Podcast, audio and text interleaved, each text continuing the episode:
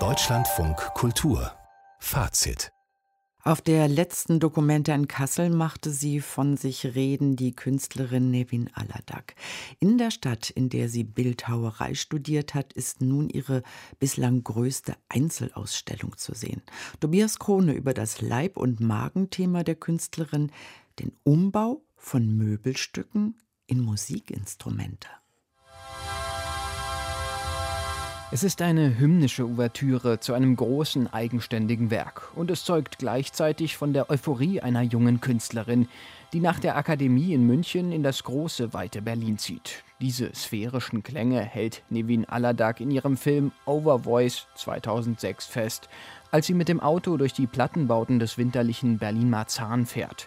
Dabei hält sie eine Mundharmonika aus dem Beifahrerfenster. Der Fahrtwind allein spielt das Instrument. Marzahn deswegen, weil ich fand, dass es formal sich sehr gut an diese Mundharmonika anlehnt, weil diese hohen Gebäude quasi sehr viele Stimmen beinhalten und horizontal genommen ist das die Mundharmonika, die dann diese Stimmen durch sich durchfließen lässt sozusagen. Die Vielstimmigkeit der Berliner Plattenbauten im Münchner Nobelpalais. Man darf Nevin Aladak, geboren 1973 in der Türkei, aufgewachsen in Stuttgart, immer auch politisch verstehen, subversiv, identitätspolitisch. Und das auch und gerade in der Villa Stuck, diesem hochherrschaftlichen Musentempel, den sich einst der Jugendstilkünstler Franz von Stuck zur Pflege alles Schönen und Kaprizierten erbauen ließ. Bis heute ist es ein nachhaltiges Dekadenzerlebnis, durch die tonnenschwer ausgestatteten Salons zu wandeln. In dessen dunklen Goldschimmer hat die Kuratorin Helena Pereña nun allerdings eigenwillige Instrumentskulpturen platziert. Möbel im Vintage-Stil, etwa einen niedrigen Stuhl mit hoher Rückenlehne, bespannt mit Saiten. Nevin Aladak. Die Töne, die muss man dem Instrument entlocken und äh, man wird selber zum Teil zum Resonanzkörper, indem man sich vielleicht zu dem Instrument begibt oder sich auch auf das Instrument setzt, während man es spielt. Ja, man kann sie spielen, die Instrumente, wenn auch natürlich oft nur nach deren eigenen akustischen Regeln. Wie so eine Zupfkommode, ein Harfenstuhl oder eine Topftrommel klingen, zeigt das neue Kollektiv München bei einer ersten Aktivierungssession.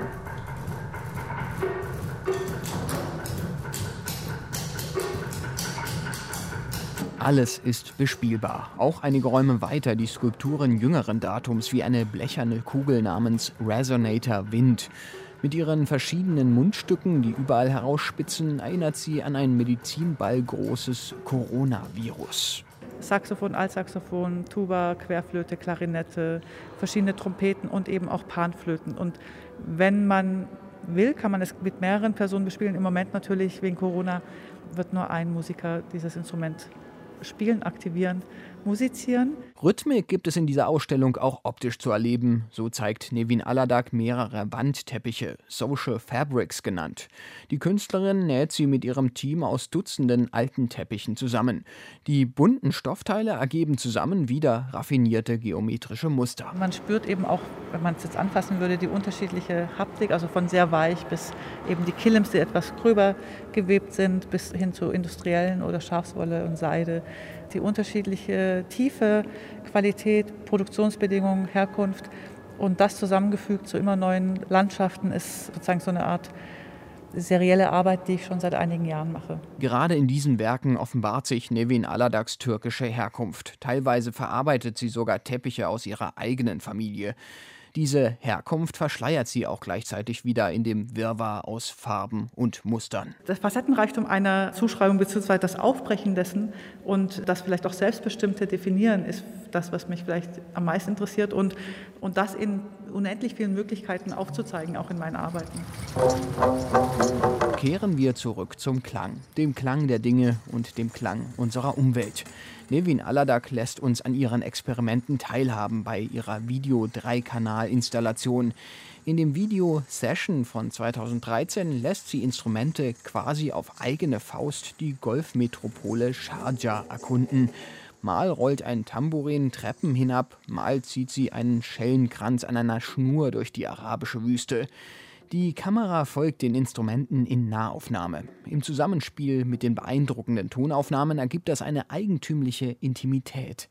Der fragile Klang vor einer oft menschenleeren Metropole, einer immensen Landschaft. Kulissen eines Traums. Es ist sehr heiß, es ist sehr trocken, die Wüste ist weit und hat auch was, was sehr Beschwerliches. Und gleichzeitig gibt es eben die Leichtigkeit. Alles ist hier federleicht, organisch und humorvoll. Nevin Alladags Werk ist menschenfreundlich und vor allem konsequent schön. Schon lange hat keine Ausstellung mehr dieses ornamentschwere Haus so irritiert und gleichzeitig so geschmückt. Sound of Spaces, die Ausstellung in der Villa Stuck in München von morgen bis zum 20. Februar.